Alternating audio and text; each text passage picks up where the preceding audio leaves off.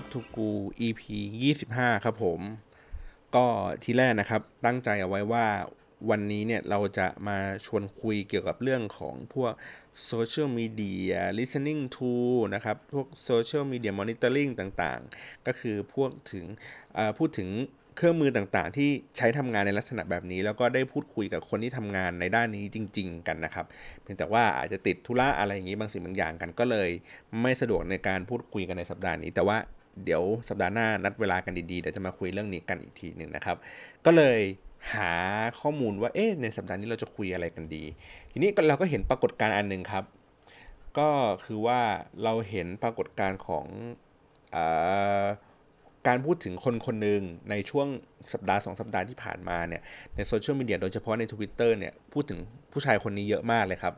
นั่นก็คือโอ๊ตปราโมทปาทานั่นเองนะครับ ก็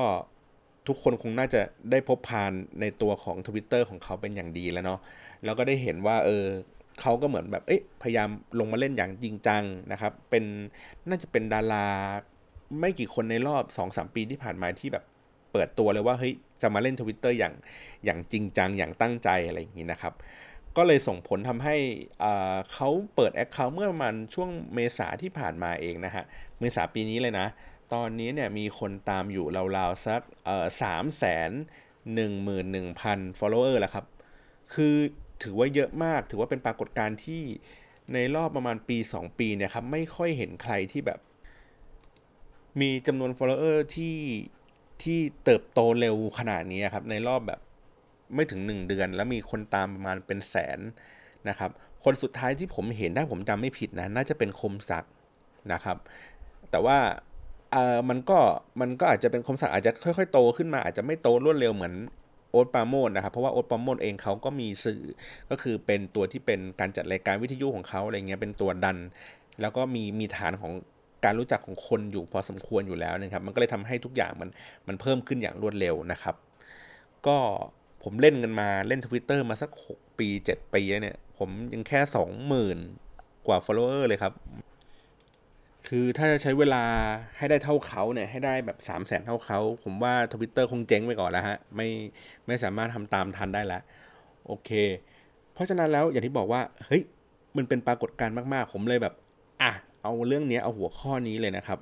เอาหัวข้อที่โอนปาโมดทำมาเนี่ยเป็นแรงบันดาลใจในการพูดถึงใน EP 25 นะครับ หัวข้อในสัปดาห์นี้จึงเป็นเรื่องว่าเมื่อความหยาบคายกลายเป็นมูลค่าบนโซเชียลมีเดียนะครับโอเค ทีนี้ผมเท้าความก่อนนิดนึง ผมก็รู้จักคุณโอ๊ตปาโมดปาทานเหมือนกันในฐานะของผมเป็นแฟนรายการ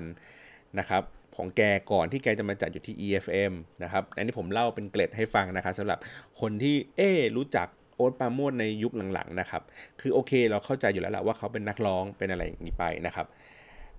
เขาก็เป็นนักร้องที่มีชื่อเสียงในระดับหนึ่งกลางๆ ไม่ไม่ได้ประมาณเกรด B ท้ายๆ อะไรอย่างนี้นะครับ ก็เสียงดีเสียงเพราะผมค่อนข้างชอบนะ แต่ว่าเขายังไม่ค่อยมีบทบาท ไม่ค่อยหาจุดเขาเรียกกันนะ จุดขายของตัวเองได้เท่าไหร่นะนะครับ โอเค ทีนี้มีอยู่ช่วงหนึ่งครับ เป็นน่าสักประมาณปีหนึ่งปี 2 ปีที่ผ่านมาเนี่ยแหละนะครับ พี่ป๋องกมลทองพลับนะครับ ก็เป็น ปรมาจารย์ผู้ยิ่งใหญ่ในฝั่งวิทยุคนหนึ่งเนี่ยแหละ เขาก็จัดวิทยุที่คลื่น 99 นะครับ จัด Sport Relax ตัวยืนของเขาก็คือมีพี่ป๋อง มีพี่แจ็คเล็กนะครับ แล้วก็คนที่3เนี่ยเขาก็จะเปลี่ยนกันมาเรื่อยๆ ในทุกๆวันนะครับ แล้วก็เหมือนช่วงนั้นก็คือเหมือนรู้สึกว่าจะดึงโอ๊ตเข้ามามาร่วมจัดรายการด้วย แล้วก็แกก็จะเป็นคน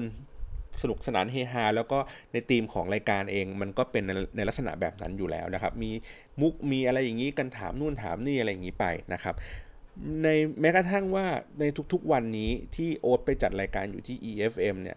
หลายๆ สิ่งหลาย ๆ อย่างแกก็เอาวิชาเนี่ยไปจากตอนที่แกจัดรายการอยู่ที่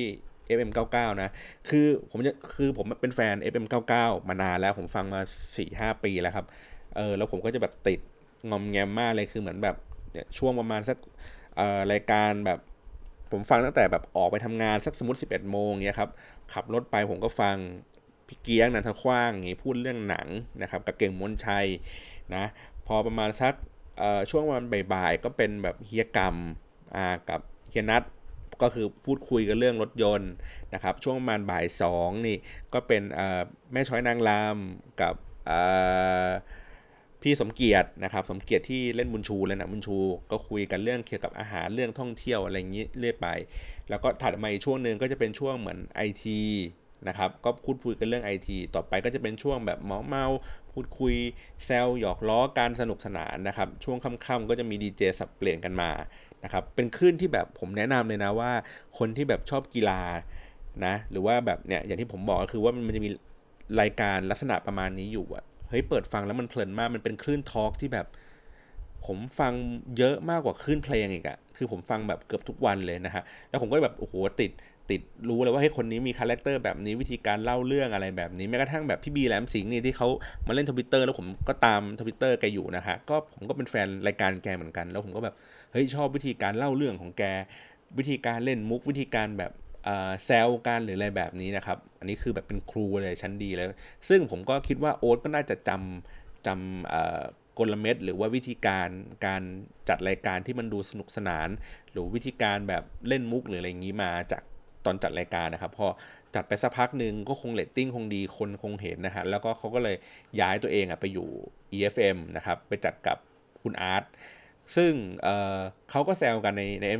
FM 99 แต่ว่าเขาไม่ได้แซวกันแบบจริงจังนะ เขาก็แซวประมาณว่า เฮ้ย เป็นแบบมันดังแล้วมันดังแล้วมันทิ้งพี่อะไรเงี้ยครับ ดังแล้วทิ้งอาจารย์ ดังแล้วทิ้งพี่ป๋องอะไรเงี้ยพวกสิทธิ์เนรคุณนะทำนองนั้น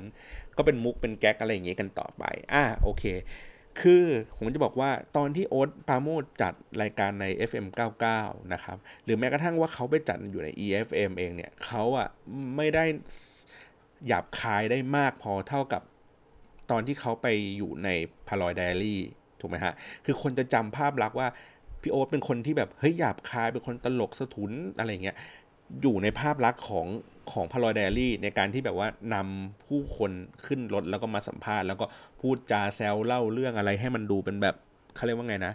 ดูตลกดูหยาบคายอะไรอย่างนี้กันไป คือผมเบรกไว้ก่อนว่าคำว่าหยาบคายเนี่ยผมไม่ได้ว่านะครับ ผมแค่พูดในใน ในมิติที่ทำให้คนฟังเนี่ยเข้าใจนะว่าเอ้ยหยาบคายมันคือสไตล์แบบนี้มันคือวิธีการพูดแบบนี้วิธีการสื่อสารแบบนี้นะครับโอเค กลับมาต่อก็คือ คนก็จะจำภาพของโอ๊ตปาโมดเนี่ยในในความหยาบคายของพารอยไดอารี่นะครับพอเขาเข้าไปอยู่ในสื่อที่มันเป็นแมสใหญ่มากขึ้นเนี่ยอย่างอย่างวิทยุเนี่ยมันก็มันมีคำนดอะไรบางอย่างที่เขาไม่สามารถที่จะพูด ได้ครบทุกอย่างได้นะครับเพียงแต่ว่าในวันนี้มันมันทุกสิ่งทุกอย่างมันเปลี่ยนไปแล้วฮะคือเมื่อก่อนเนี่ยถ้าเกิดเป็นทีวีถูกไหมเป็นทีวีเป็นวิทยุเนี่ยคนที่สามารถที่จะพูดอะไรหยาบคายอะไรแบบนี้ได้อะมันมันถูกล็อกไว้เป็นอาชีพเดียวเลยครับ มันคืออตลกนะครับ คือคือตลกมีสิทธิ์ที่จะพูดหยาบคายบนสื่อที่เป็นแบบทีวีได้เป็นอะไรอย่างนี้ได้นะครับ เพราะเหมือนประมาณว่ามันอาจจะเป็นเรื่องของ เขาเรียกไงการแบ่งชนชั้นอะไรอย่างเงี้ยนิดนึงนะครับก็คือว่าเฮ้ยมันก็พูดได้มันก็พูดขำๆมันไม่ได้คิดอะไรจริงจังอะไรอย่างงี้มากนะฮะแล้วก็ในเรื่องของแบบเซนเซอร์เรื่องของอะไรหลายๆสิ่งหลายอย่างในเมืองไทยเราก็คงรู้กันดีอยู่เนาะเพราะนั้นมันก็ไม่สามารถที่จะแบบเออกระเลิกกันได้ขนาดนี้ แต่พอยุคสมัยมันเปลี่ยนครับทีวีมันกลายเป็น Facebook Live นะครับ หรือว่าแม้กระทั่งการจัดรายการวิทยุที่มันไม่ได้จำกัดอยู่แค่คนฟังในกรุงเทพคนที่สามารถรับคลื่นวิทยุที่ เผยแพร่ได้ มันกลายเป็นวิทยุบนอินเทอร์เน็ตนะครับ เป็นแอปพลิเคชันที่คุณสามารถที่จะอยู่เชียงใหม่เชียงราย สามารถฟังคลื่นวิทยุที่อยู่กรุงเทพได้ หรือดูดูการจัดรายการสดๆ ผ่านกล้องเว็บแคม ซึ่งปกติแล้วเมื่อก่อนเนี่ยวิทยุคือฟังแต่เสียงอย่างเดียวนี่คือเราได้เห็นภาพมากขึ้นด้วยนะครับ มันก็เลยทำให้เปิดประสบการณ์ของของคนฟังมากขึ้นนะครับพอประสบการณ์มากขึ้นปุ๊บ อย่างที่บอกคือมัน มันก็คือเฮ้ยมันได้ประสบการณ์ที่เยอะขึ้น แต่ว่ามันไม่ไม่มีข้อจำกัดเหมือนสื่อทีวีก็คือเรื่องของการพูดวิธีการพูดคำหยาบอะไรอย่างงี้ได้ คันนี้ก็ใส่กันเต็มที่เลยครับ มันก็เลยแบบแพร่กระจายกันไปใหญ่เลยเนาะก็แล้วแล้วตัวสารของมันเองก็คืออย่างพวกคำหยาบหรืออะไรเงี้ย มันรู้สึกว่าแบบ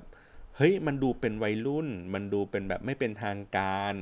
มันดูแบบ ไม่ซีเรียสไม่จริงจัง มันก็จะยิ่งเป็นสารที่มันแพร่ออกไปได้ง่ายและก็ไกลมากขึ้นกว่าสารที่มันดูมีสาระดูเป็นทางการอะไรแบบนี้นะครับ อันนี้เป็นเรื่องปกติอยู่แล้ว ทีนี้กำลังจะบอกว่าเมื่อมันมีมูลค่าเนี่ยก็คือเฮ้ยโอ๊ตนำเสนอคุณโอ๊ตนำเสนอแบบนี้ถูกไหมนำเสนอวิธีการด้วยสื่อสารด้วยความหยาบคาย มีคนตามเยอะแยะนะครับ มีงานทำมีโอกาสในการทำงานอะไรอีกอีกหลายอย่างนะครับ เราลองมาดูกันว่าคนอื่นๆที่นำเสนอใน character ลักษณะแบบนี้มีใครที่ประสบความสำเร็จบ้างนะครับ ถ้าในในใน u t u b e นะครับ ผมจะนึกถึงแก๊งนี้แก๊งแรกเลยครับ ก็คือแก๊งเฟดเฟ่นะครับแก๊งเฟดเฟ่เองเนี่ยผมก็ตามตั้งแต่ประมาณคลิปแรก ๆ ของเขาที่เขาที่เขาออกมานะครับ จริงๆ ใน character ของเขาเขาต้องการเป็น Jackass เมืองไทยก็คือ คนที่แบบบ้าๆนะครับ ลองลองแกล้งการลองเล่นอะไรแผลงๆอะไรแบบนี้เจ็บเนื้อเจ็บตัวไม่เป็นไร ขอให้ได้สนุกขอให้ได้หานะครับ แล้วก็ในบรรยากาศของการสนทนากัน มันก็จึงมีเป็นเหมือนแบบเหมือนเพื่อนคุยกับเพื่อนอะ่ะมันก็เป็นเป็นแบบคำหยาบคายเฮฮาตึงโป๊ะ แล้วก็ด้วยตัวของเขาเองมีมีตัวโฟลเดอร์อย่างเช่นพวกพี่ยัดอ่าหรือว่าไขว่า อต้าอะไรเงี้ยครับ มันก็ถูกมีอินสปายมาจากตลกคาเฟ่นะครับ ซึ่งอย่างที่ผมบอกก็คือตลกคาเฟ่เมื่อกี้มันก็ถูก มันก็คือเล่นกันตลกพูดจาหยาบคายหยาบโลนอะไรอย่างนี้กันเสมออยู่แล้วนะครับ เพราะฉะนั้นแล้วมันก็จึงไม่แปลกใจเลยที่ว่าวิธีการสื่อสารการการนำเสนอ นอกเหนือจากการเล่นอะไรแผลงๆแล้วเนี่ยมันก็ยังมีมุกตลกมีคำพูดที่ฮาฮาหยาบคายอะไรอย่างนี้ใส่กันเข้าไปนะครับ มันก็เลยทำให้ทาร์เก็ตของของ ลุ่มคนดูเนี่ยก็เป็นวัยรุ่นนะครับ เป็นเจนใหม่ๆ ขึ้นมาที่เขามีดิจิทัลแอคทีฟที่สูงนะครับ ก็เลยส่งผลทำให้เขาเองเนี่ยเป็นยูทูบเบอร์นะครับ ที่มีคนติดตามมากที่สุดในประเทศไทยอันดับที่ 18 ครับผม ตอนนี้นะครับมียอด Subscribe อยู่ที่2ล้าน3แสน Subscribe นะฮะแล้วก็มียอดวิวสะสมทั้งหมดในทุกๆ คลิปที่เขามีอยู่ประมาณ 500 ล้านวิวนะครับ ก็เยอะพอสมควรนะเขาเริ่มทำตั้งแต่ปี 2011 ครับประมาณเดือนตุลานะฮะก็เป็นแบบเฟสเฟถือว่าผมว่าน่าจะเป็นคนน่าจะเป็นการใช้ความหยาบคายของเขาสร้างมูลค่าให้ได้มากที่สุดในวงการนี้แล้วฮะ เพราะว่าปัจจุบันนี้เฟสเฟ่ไม่ได้หยุดอยู่เพียงแค่เป็นยูทูบเบอร์เฉยๆนะฮะเขาทำเป็นคนเป็นคอนเทนต์พรอไวเดอร์เลยด้วยซ้ำทำคอนเทนต์อยู่บนไลน์ทีวีก็มีนะครับ หรือว่า เป็นอีเวนต์รับโฆษณาคือแทบคือแทบทุกคลิปที่เขามีเนี่ยมีโฆษณาแบบการันตีอยู่แล้วนะครับ แล้วเออก็ผมก็ถือว่าเฮ้ยเขามีวิธีการในการเรียบเรียงเรื่องให้มันดูน่าสนใจนะครับ ว่า เขาใช้ความหยาบคายใช้ความตลกอะไรอย่างเงี้ยเข้ามาผสมผสานทำให้ทำให้ตัวเนื้อหามันดูกลมกล่อม แล้วก็คนดูก็รู้สึกว่าชอบ แล้วก็ไม่รู้สึกว่ามันบาดหูจนเกินไป ไม่ใช่ว่าบางคนคือแบบ เอ้ยเที่ยสั้นอะไรเงี้ยคือพูดอย่างเดียวโดยที่มันไม่มีเขาเรียกไงนะ การดำเนินเรื่องให้มันดูสนุกอะครับ ถ้าเกิดเน้นด้วยความหยาบคายอย่างเดียวอย่างเงี้ยผมว่ามันก็ไปไม่ได้ไกลเท่าไหร่นักนะครับ ทีนี้อีกอันนึงที่ใกล้ตัวมาหน่อยนึงนะครับ แต่เดี๋ยวเราค่อยกลับมาพูดถึงเรื่องของโอ๊ตปาโมอีกทีนึงนะ อันนี้คือคนที่มีความแบบหยาบคายในเบอร์ที่ลองลงมาจากเฟซเฟกอีกหน่อยนึงนะครับ ก็คนนี้ผมว่าใน Twitter น่าจะรู้จักกันดี แล้วใน Facebook ก็ก็จะพอเห็นบ้างนนะครับ คนที่เล่นเป็นเพจในตัวพระนพดลนะครับ ในใน Facebook ชื่อว่านพดล หน้าฮีนะครับ ในในทวิตเตอร์ก็เป็นนพดล underscore dmc นะครับ ก็เป็นการใช้ตัว character ของคนนะครับ เอามาล้อเลียน แล้วก็ล้อเลียนไม่ใช่ล้อเลียนธรรมดาด้วย ใส่ให้มันดูเป็นแบบโหดๆอะมากขึ้นอะใส่คือคำพูดให้มันดูรุนแรงมากกว่าปกติ เพราะว่า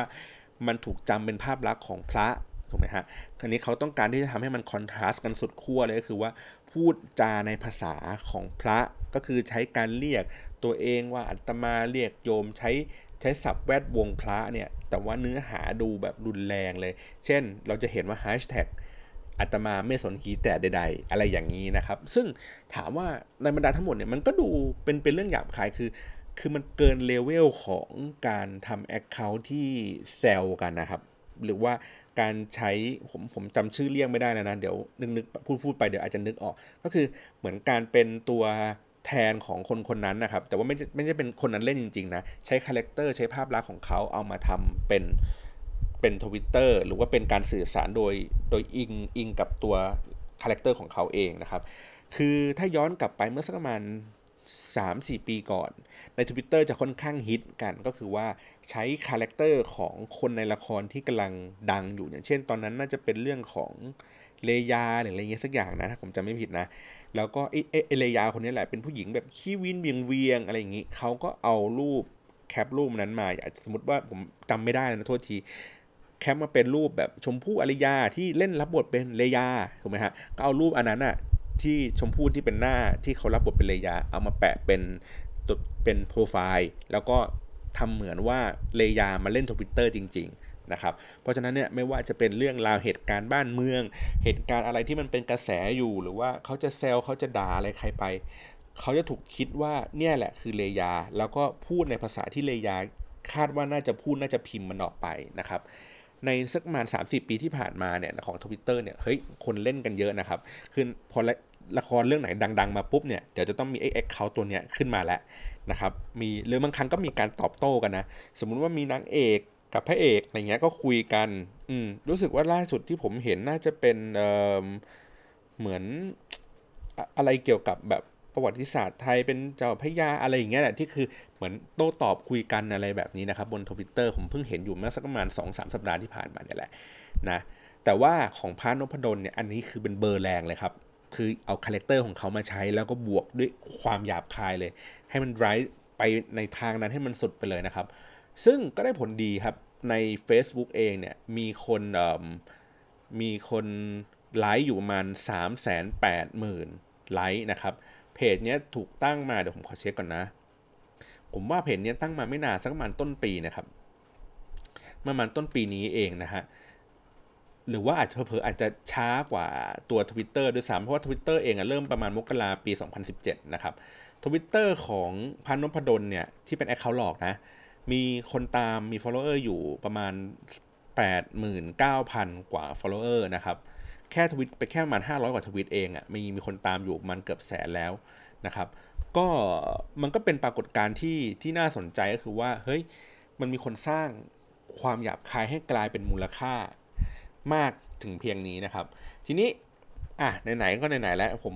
กลับมาเล่าเรื่องของโอ๊ตปาโมดกันอีกรอบหนึ่งนะครับอย่างที่บอกว่าเฮ้ยอยู่ๆเขาเป็นปรากฏการณ์เขาเพิ่มขึ้นอย่างรวดเร็วนะครับมีคนตามเพิ่มขึ้นอย่างรวดเร็ว ทีนี้ผมมี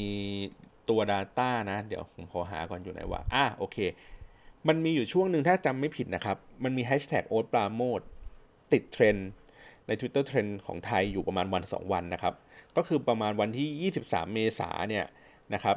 จนถึงช่วงประมาณวันที่ 24 นะครับ มีคนทวิตโดยใช้แฮชแท็กโอ๊ตปราโมทเนี่ยนะครับ วันที่ 23 มีอยู่ประมาณ 645,000 รีทวีตนะครับ แล้วก็ในวันที่ 24 มีคนรีทวีตอยู่ 450,000 รีทวีต รวมกันในภาวะ 2 วันนั้นนะครับ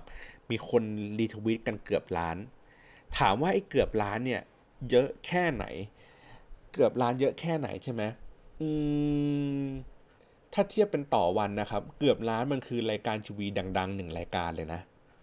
สองวันเนี่ยครับเพราะอย่างที่ผมเคยเล่าให้ฟังในอีพีเก่าๆว่าช่วงที่มันพีคๆสมมติรายการไหนที่มันแบบดัง ๆ มาก ๆ มันจะมียอดยอดคนรีทวีตน่ะสูงประมาณเกิน1 0 0 0 0แสนรีทวีตต่อชั่วโมงนะครับ อันนี้ยอดสะสมของเขาโอเค ถึงแม้ว่าเขาอาจจะไม่ถึงแบบ 1 ชั่วโมง คือคือใน Data ผมดูได้ละเอียดไม่ได้นะ คือดูได้เป็นวันเฉยๆนะครับ แต่ว่าในจำนวนวอลลุ่มที่มันมีอยู่ ผมว่ามันก็น่าสนใจคือให้ตัวเลขคือแบบพุ่งอยู่แบบรวดเร็วพอสมควรนะครับ เพราะฉะนั้นแล้วเนี่ยมันก็มันก็ทำให้คนแบบเกิดความสนใจว่าเฮ้ยใครคือโอ๊ตปาโมดนะครับแฮชแท็กโอ๊ตปาโมดก็คือ คนก็จะพูดถึงโอ๊ตปาโมดคู่กับตัวที่เป็นเป็กผลิตโชคด้วยนะครับ ก็คือว่าจริงๆอะมันได้อันนี้ส่งมาจากตอนเป็กผลิตโชคไปออก The Mask Singer นะครับทำให้คนพูดถึงทำให้แฟนคลับพูดถึงเป็กผลิตโชคไหลมาเรื่อยๆเรื่อยๆเรื่อยๆจนกระทั่งเหมือนเป็กผลิตโชคอาจจะไปถ้าผมจำไม่ผิดนะ อาจจะไปออกรายการกับโอ๊ตนะครับเป็นพาลอยไดอารี่นะแล้วก็เขาเรียกไงนะตัวคือทัมมิ่งมันโอเค แล้วก็แล้วก็มันเหมือนแบบดึง ดึงดึงทั้งคู่เข้าหากันอ๋อแล้วก็ทั้งเป็กและโอ๊ตก็รู้จักกันสนิทสนมกัน มันก็เลยดึงกระแสของโอ๊ตปาโมดขึ้นมา บวกกับการที่ คนเริ่มที่จะจะไปทำคลิปสั้นๆนะครับ เหมือนสรุปว่าเฮ้ยโอ๊ตเคยเล่นมุกแบบนี้ เคยแซวแบบนี้ เคยด่าแบบนี้ เคยตอบเขาแบบนี้ เอามาใส่เอามาใส่อยู่ในแฮชแท็กนี้ มันก็เลยมันก็มันก็เลยเป็นภาวะอย่างที่ผมเคยเล่าให้ฟังว่ามันเป็นภาวะของ community ไปแล้วครับ คือคนเสพแฮชแท็กนี้เพื่อดูว่าเฮ้ยมันโอ๊ตปราโมทย์เคยเล่นมุกอะไรตลกตลกเคยแซวใครแรงๆ เคยด่าอะไรให้ใครเจ็บๆถูกไหมฮะคือตัวของเขาเองอะเขา create tweet ในช่วงประมาณ 2 เดือนที่ผ่านมาเองอะ่ะไม่เยอะมากครับ original tweet เขามีอยู่แค่ประมาณหลักร้อย ส่วนใหญ่เขาคือเขาจะ retweet ของแฟนๆที่ที่พูดถึงแล้วก็ mention เข้ามาหานะครับเพียงแต่ว่าอย่างที่ผมบอกก็คือ พอมันเกิด user generated content ขึ้นมาเยอะๆแล้วครับมันก็มันเนื่องจากมันมี community อยู่ถูกไหมคนก็พยายามสร้างมันก็เลยทำให้รู้สึกว่าทุกครั้งที่เวลาเราเข้าไปดู hashtag โอ๊ตปราโมทย์เราจะได้เจอมุกใหม่ ๆ หรือว่าอาจจะเป็นมุกเก่าแหละแต่ว่าเราไม่เคยเห็นมาก่อนว่าเฮ้ยเขามีมุมนี้เขามีวิธีการนี้ ดังนั้นแล้วไม่ว่าเขาจะไปออกรายการอะไรใหม่ๆครับ อย่างเช่นเขาจะไปออกอยู่ใน EFM อะไรอย่างงี้ครับ หรือพา r อยไดอารี่ตอนใหม่เนี่ย คนก็จะจ้องที่จะแคปตัวประโยค หรือว่าตัวที่เป็นคลิปวิดีโอสั้นๆ คลิปเสียงหรืออะไรเงี้ย action หรือแม้กระทั่งในการทำส่วนตัวของเขาก็คือมันพวก Facebook Live อะไรเงี้ย คนทุกคนคือจ้องรอว่าเราอยากจะตัดช็อตเด็ดอันนั้นอะให้ออกมาเป็น content ของตัวเราเองครับ มันถูกเป็นพฤติกรรมเดียวกับการที่คนรอดูทีวีดัง ๆ อย่างเช่นสมมติ The Face คือคนก็รอดูแล้วก็รอที่จะตัดคลิปนั้น รอที่จะโพสต์ภาพให้ได้เป็นช็อตที่สวยที่สุดให้ได้ก่อนคนอื่นเขาอะไรแบบนี้นะครับ มันก็เลยอย่างที่บอกว่าเขาใช้ character แบบนี้ก็เลยสร้างมูลค่าบน social media เพิ่มขึ้นมาเรื่อยๆนะครับ นอกเหนือจากคนที่มันสร้างมูลค่าได้ได้อย่างชัดเจนก็คือว่าอย่างโอ๊ตเงี้ยทำหยาบคายกลายเป็น character ของเขาสามารถที่จะมีงานมีการได้ถูกไหมฮะพานุพดลเนี่ยผมไม่แน่ใจว่ามันมีเพจคนไหนเป็นสปอนเซอร์กล้าเป็นสปอนเซอร์หรือเปล่านะแต่ว่าอย่างเฟ็ดเฟ่เองอย่างนี้ครับก็คือลูกค้าเขาก็ยินยอมในเบอร์ของความหยาบคายในการนำเสนอเรื่องราวแบบนั้น แล้วก็สปอนเซอร์ไปนะครับแต่ในภาพกว้างของความหยาบคาย ในในในในในในโซเชียลมีเดียครับมันมันกว้างกว่านั้น มันอันนี้ไอ้คันนี้คือฝั่งที่มันดูแบบดูหยาบคายแต่ดีหน่อย แต่หยาบคายที่มันไม่ดีมันก็มีเยอะครับ มันมีตั้งแต่การเขาเรียกไงนะ การไม่มีสัมมาคารวะอันนี้คือเบอร์เบอร์ล่างๆเลย การไม่มีสัมมาคารวะ เช่นแบบอยู่ๆแบบขัดขัดขัดการขัดบทสนทนาระหว่างการพูดแซะใช้คำหยาบโต้ตอบกันถูกไหมฮะแล้วก็เริ่มมีการเหยียด คนนะครับ เหยียดเหยียดความรู้สึกของคน เช่นคิดคิดในเรื่องไม่เหมือนกันก็เหยียดกันว่าไอ้ควายไอ้โง่ไอ้เหลืองไอ้แดงนะครับเหยียดอะไรเหยียดผิว เหยียดความสวยเหยียดเขาเราอะไรเงี้ยคือเริ่มแบ่งในเลเวลแบบนั้นนะครับหยาบคายในในต่อมาก็คือเรื่องของความรุนแรงนะครับ ก็เราก็จะเห็นว่าพวกบรรดาพวกเน็ตไอดอล ในใน Facebook ก็จะเห็นเยอะหน่อยว่าเฮ้ยเขาก็บางคนก็จะพูดจาหยาบคายทำอะไรที่มันดูแบบลามกอะไรเงี้ยดูเป็นแบบ 18 บวกมากขึ้น แล้วก็จะเห็นข่าวที่เป็นแบบมีความรุนแรงอยู่ใน Facebook Live อะไรอย่างงี้เพิ่มขึ้นนะครับ หรือถ้าเกิดสมมุติในในในในในทวิตเตอร์ก็อาจจะเป็นเรื่องของ เรื่องเรื่องของลามกอนาจารผมก็บวกบวกเรื่องของความหยาบคายด้วยแล้วกัน เพราะว่าผมไม่ค่อยเห็นว่าการการลามกแล้วใช้คำที่ไม่หยาบคายอะผมไม่ค่อยเห็นนะคือเหมือนลามกมันจะคู่กับคำหยาบคายไปด้วยกันนะครับ ส่วนใหญ่อะไรเงี้ยเราก็จะเห็นพูดคุยยีอะไรเงี้ยเป็นเรื่องกลายเป็นเรื่องปกติของของบทสนทนากันไปเลยนะครับ แล้วก็ลามกันไปถึงว่าโพสต์ภาพแบบ เนี่ยหำหำหอยหอยอะไรเงี้ยบนทวิตเตอร์กันเกลื่อนไปหมดเลยนะครับ มันมีวิจัยอยู่อันนึงผมจำไม่ได้ว่าเป็นวิจัยหรือว่ามันเป็นข่าวหรืออะไรอย่างนี้นะครับ เขาพูดว่าอุตสาหกรรมพวกหนังโป๊พวกอะไรอย่างเงี้ยได้รับผลกระทบจากโซเชียลมีเดียก็คือว่า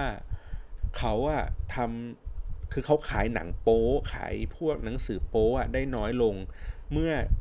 ตอนที่มี social media เข้ามา เพราะพฤติกรรมของผู้บริโภคก็คือว่าใน social media ในอินเทอร์เน็ตเนี่ยมันหาดูได้ฟรี และถึงใจถึงอารมณ์มากกว่าการรอดูหนังโป๊หรือว่าการเสพหนังสือโป๊แบบเดิมแล้ว ผมยกตัวอย่างเช่นว่า หนังโป๊มันก็จะมีขนบธรรมเนียมของมันถูกไหมฮะอาจจะมีความรุนแรงของหนัง แต่คนก็จะรู้สึกว่ามันคือหนัง มันคือการเซตถูกไหมฮะ แต่พอแต่พอถ้าเกิดเป็นในในในโซเชียลมีเดียปุ๊บ มันจะรู้สึกว่า เฮ้ย สมจริงมากขึ้น มันเหมือนเป็นคนแบบเขาเรียกไงนะแบบบ้านๆนะครับ เหมือนแบบ เหมือนเราเล่นเล่นกันอยู่อย่างเงี้ยนี่แหละ แล้วก็แบบ เฮ้ย จะมีเซตกัน ไอ้กูถ่ายคลิปเก็บเอาไว้ แล้วก็มาแชร์ ดูมีความเป็นส่วนตัวอะไรเงี้ย คนดูเขาก็รู้สึกถึงใจถึงอารมณ์ในความหยาบคายอันนั้นนะมากกว่า นี่นี่คือขนาดว่าขนาด เรียกไงนะชนชั้น เอ้ยไม่ไร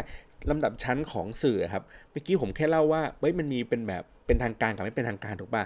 ในสื่อหนังโป๊เองอะสื่อที่มันไม่เป็นทางการ มันก็ยังมีระดับชั้นของความเป็นทางการ และความไม่เป็นทางการอยู่ดี เพราะฉะนั้นแล้วก็คือมันก็เลยทำให้ไอ้เรื่องพวกนี้มันมีมูลค่าเพิ่มขึ้นนะครับ ดังนั้นจากทั้งหมดที่เล่ามาในใน EP นี้นะครับ ผมก็เลยบอกว่า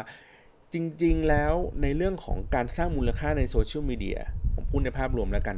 ในในในการสร้างมูลค่าในโซเชียลคือเราก็ต้องหาเอกลักษณ์ หาวิธีกลวิธีในการนำเสนอที่ที่มันทำให้น่าสนใจ เหมือนอช่วงประมาณบ่ายๆวันนี้ครับ ผมก็เห็นทวิตอันนึงที่คนเขาพูดว่าเวลาเออคือให้ให้คนเราอะระวังนะครับในเรื่องของการโพสต์อะไรบน social media เพราะว่า ปัจจุบันนี้เนี่ยเวลาเราไปหางานเนี่ยหรือว่าไปสมัครงานที่ไหนเนี่ยเอ่อพวกบรรดา HR เนี่ยเขาจะแบบมาสืบประวัติดูถูกไหมบอกมาสืบประวัติดูว่าเฮ้ยคนคนนี้โพสต์อะไรบน social media บ้าง แล้วก็อาจจะมีผลต่อเรื่องของอาชีพการงานว่าเฮ้ยทำอะไรไม่ทำอะไร คือเมื่อก่อนผมก็รู้สึกเชื่อในสิ่งสิ่งนี้นะว่าเฮ้ยเออเราควรจะต้องระมัดระวังไว้ในการแบบโพสอะไรเงี้ยเพราะมันอาจจะมีผลต่ออนาคตของเราครับ แต่เชื่อหรือไม่ว่าไอ้เรื่องพวกนี้ครับเป็นเรื่องที่ที่เรา คนในยุคหนึ่งเขาจะพูดว่ามันคือ common sense ครับ แต่คนในยุคใหม่ๆอะเขาไม่รู้จักไอ้ common sense นี้เพราะมันไม่เคยถูกสอนอย่างเป็นทางการในโรงเรียนนะครับ เหมือนกันว่าสมมติเราบอกว่าเฮ้ยวันหนึ่งคือเราเด็กพวกนี้มันเห็นความหยาบคายมันกลายเป็นมูลค่านะครับ มันกลายเป็นแบบกายเป็นงานกายเป็นที่รู้จักของคน เขาก็จะรู้สึกว่าอ๋อการ ใช้คำหยาบคายหรือการสื่อสารด้วยวิธีการแบบนี้มันทำให้เขาอะไปถึงความสำเร็จได้เร็วกว่าการที่เขาแบบพูดจาปกตินะครับ แล้วอย่างที่บอกคือว่าเราไม่ได้ถูกสอนไอ้เรื่องพวกนี้ครับอย่างเป็นทางการว่าเฮ้ยมึงมึงคือมันมีวิธีอีกเยอะแยะในการทำให้คุณไปถึง เป้าหมายนั้นได้อย่างรวดเร็ว โดยที่ไม่จำเป็นต้องหยาบขายก็ได้อะฮะแล้วเราก็จะรู้สึกว่าโอ้ยเรื่องนี้มันเป็นเรื่อง common sense อย่างที่บอกอะโอ้ยมึงไปพูดอะไรหยาบคายหยาบคายอะไรอย่างเงี้ยคุยขี้คุยขี้บน Facebook อะโอ้ยไม่ต้องไปสอนหรอกเรื่องพวกนี้มันต้องรู้กันไม่ใช่ครับ คือผมจะบอกว่าพวกมึงในฐานะของพวกผู้ใหญ่ มึงอะต้องมีหน้าที่ในการบอกเด็กมัน ต้องสอนมันครับว่าอะไรมันควรอะไรไม่ควร แต่ มันจะทำหรือไม่ทำเนี่ยเป็นเรื่องของมันนะ แต่เราควรที่จะต้องมีหน้าที่ในการบอกมันว่า เนี่ยแหละคือนี่คือสิ่งที่ดีสิ่งที่ไม่ดีควรหรือไม่ควรอะไรอย่างนี้ก็ว่ากันไป ในขณะเดียวกันก็คือ เวลาคนพูดถึงในในโซเชียลมีเดียคนก็ชอบคิดว่าเฮ้ยมันเป็นพื้นที่ส่วนตัว เราจะหยาบคายกับมันแค่ไหนก็ได้นะครับแต่อย่างที่บอกคือว่าทันทีที่มันถูกโพสต์ลงไปในอินเทอร์เน็ตแล้วครับมันไม่มีคำว่าเป็นส่วนตัว ทันทีที่มีวัฒนธรรม capture หน้าจอมา มันหมดความเป็นส่วนตัวตั้งแต่วันนั้นแหละครับ ก็คือว่าแม้ว่าอาจจะเป็นเพื่อนเราก็ตามหนึ่งแม้ว่าเราจะปิดบังมันแค่ไหนก็ตาม แต่ถ้าเกิดเมื่อไหร่เราโพสต์ไปแล้วปุ๊บเนี่ย มันมีหลักฐานมีทุกสิ่งทุกอย่างอยู่บนอินเทอร์เน็ตอยู่แล้วครับ แม้ว่าเราจะปิดกั้นมันแค่ไหนมันอย่างที่บอกคือ มันก็แคปได้หรือว่าถ้าแคปไม่ได้คือเปิดเจอจากในมือถือเราเราเก็บให้เราดูคนเดียว มันก็มีมือถืออีกเครื่องหนึ่งสามารถที่จะถ่ายรูปมันเนี่ยแล้วเก็บไว้เป็นหลักฐานได้อีกเหมือนกัน เพราะฉะนั้นแล้วคือผมจะบอกว่า คือเนื่อมันเป็นพื้นที่ส่วนตัวของคุณ คุณจะทำอะไรก็เรื่องของคุณครับ คุณจะหยาบใครแค่ไหนก็ได้ในเรื่องของคุณ เพียงแต่ว่าอย่างที่บอกคือว่าคุณก็ต้องระมัดระวังเลือกวิธีการ เลือกที่จะใช้ความหยาบคายให้มันเกิดประโยชน์โอเคเราอาจจะเป็นคนที่แบบเฮ้ยพูดจาหยาบหยาบหรือว่าอาจจะเป็นการสื่อสารของสไตล์ของเราแบบนี้นั่นแหละ เพียงแต่ว่า โปรเทคตัวเองนิดนึงนะครับ เช่นอาจจะหนึ่งก็คืออาจจะไม่ในเรื่องของปรับไม่คือไม่ได้พูดเยอะๆตลอดเวลา ผมว่ามันพูดตลอดเวลามันมันมันมันมากเกินไปสำหรับคนปกติอะคนปกติก็พูดจากันปกติก็ได้มันไม่จำเป็นที่ต้องแบบเฮ้ยไอสัตว์กูขอแบบกับเขาไก่ในเฮียมันไม่มีความจำเป็นที่ต้องพูดอย่างนี้กับแม่ค้าในทุกๆวันถูกไหมฮะ มันก็มีลำดับชั้นของวิธีการพูดของวิธีการสื่อสารอยู่แล้ว อันนี้คือเรื่องที่ 1 คือคุณไม่ต้องหยาบคายแบบจนพั่มเพลือนะครับ ข้อ 2 ก็คือ เวลาถ้าคุณคิดจะหยาบคาย คุณคิดจะด่าใครแล้วเนี่ย คุณต้องนึกว่ามันมี